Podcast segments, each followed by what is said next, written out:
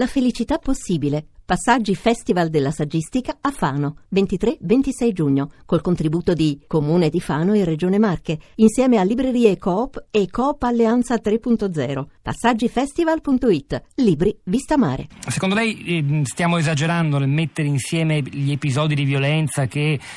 anche per un semplice fatto di coincidenza si stanno abbattendo tutti insieme sulla Francia, il terrorismo di matrice islamista, eh, la violenza dei tifosi agli europei di calcio e la protesta sociale contro la legge sul lavoro. C'è un elemento no. anche tenue, un filo rosso che li unisce o che consente di accostarli? Eh, sicuramente c'è, visto che la gente lo percepisce anche così, cioè il cittadino nella strada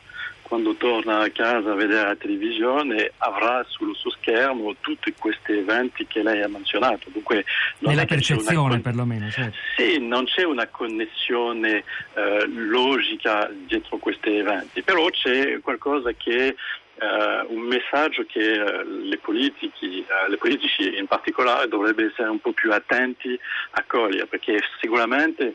eh, ci sono due o tre cose che si può dire. Uno, c'è il problema dell'autorità di questo governo che è messo male. Uh, qualsiasi cosa succede venerdì tra uh, il ministro El Khomri e il segretario generale della CGT Martinez, anche se è la prima volta che si riuniscono dopo, da, da marzo, dunque da, da, tre mesi quasi, uh, malgrado questa riunione ci, sarà, ci rimanerà qualcosa di storto, di rotto tra eh, un sindacato e, e, generalmente di sinistra e un governo che è stato eletto da, questo, da questi sindacati, da questi uh, elettori di sinistra. Dunque c'è una rottura profonda, problema dell'autorità. Uh, non so se dopo questa riunione ci sarà una soluzione, ma le soluzioni saranno uh, difficili per, per entrambi e per il governo che non vuole tornare indietro, che non accetta di ritirare questa legge, né per il, il segretario Martinez della CGT che ne ha fatto qualcosa di forte di ritirare questa legge. Dunque c'è un punto di non ritorno e ci sono poche soluzioni. Poi c'è il problema della violenza, il disagio sociale, eh, non confondere i sindacati che manifestano e poi alcuni eh, personaggi che vogliono soltanto destabilizzare la società, eh, che vogliono fare violenza perché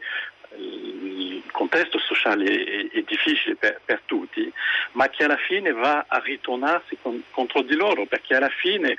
l'impressione che c'è assenza di autorità, difficoltà della democrazia. Chi offre una soluzione per superare questi due problemi? È l'estrema destra. E dunque eh, una persona che non si sente in questi, in questi, giorni è la Marine Le Pen perché sa perfettamente che tutta questa situazione beneficia in un certo modo a quello che lei propone dicendo guardate che eh, in Francia non siamo governati, non c'è autorità, non c'è forza, non c'è rispetto per l'altro, anche un ospedale dove mio figlio è, è nato 15 anni fa è attaccato e, e, la giornalista Ginori di Repubblica aveva ragione di dirlo, è un simbolo molto forte che pone dei problemi, delle domande molto forti alla società e, e anche la destra nelle sue risposte attuali non, non mi sembra completamente uh, trovare soluzioni uh, idonee.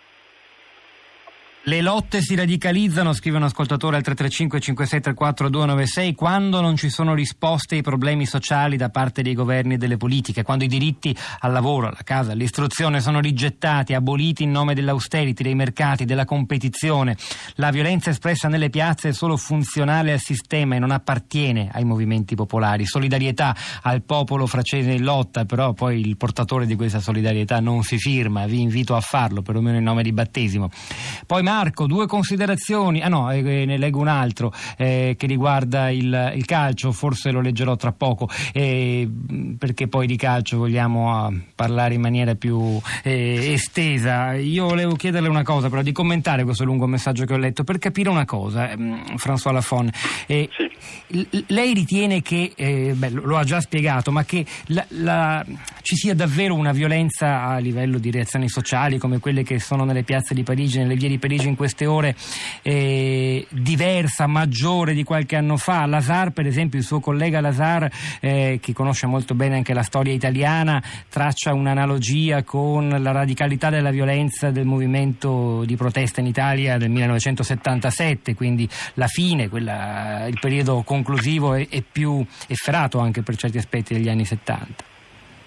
Ma la differenza è che adesso i governi non hanno gli stessi mezzi per uh, trovare delle soluzioni, cioè negli anni 70 comunque il governo aveva la capacità di controllare alcuni, alcuni, pezzi della società, ormai non è più così perché c'è la globalizzazione, perché uh, uh, abbiamo degli strumenti, cioè il governo, la nazione, lo Stato-nazione, che non rispondono più a quei disagi e a quelle problemi cioè il terrorismo, eh, cioè la, la, l'economia che non funziona, cioè l'ambiente, tutte queste cose, adesso dobbiamo trovare strumenti per eh, governarle a livello un po' più globale. Allora, si sa che non si può a livello dell'insieme della pianeta, ma almeno a livello europeo dobbiamo continuare a andare verso questa integrazione europea, cioè quel disagio della globalizzazione non possiamo rifiutare a altri africani, asiatici di essere anche loro ricchi e di avere una crescita. È questo che ci dà problemi a noi perché cioè, si,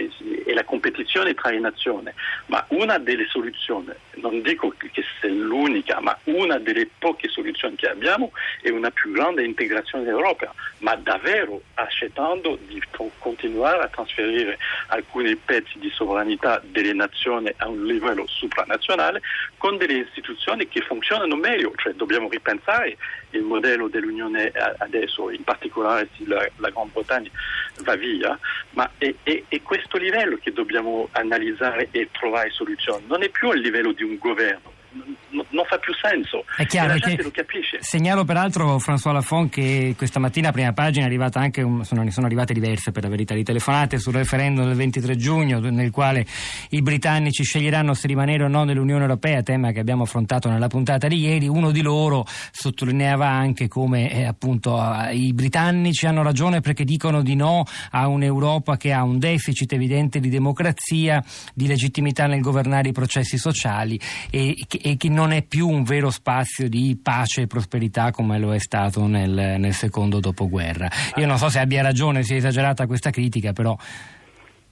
non è che di dire no a qualcosa che è imperfetto uh, e, lo migliora, certo e, e dobbiamo eh, riformare quello che c'è adesso. Ovviamente non funziona, visto che non, sono, non c'è abbastanza eh, crescita economica, c'è sempre disoccupazione, che c'è un problema di democrazia, ma eh, non è perché non funziona che dobbiamo eh, eh, scassare tutto, dobbiamo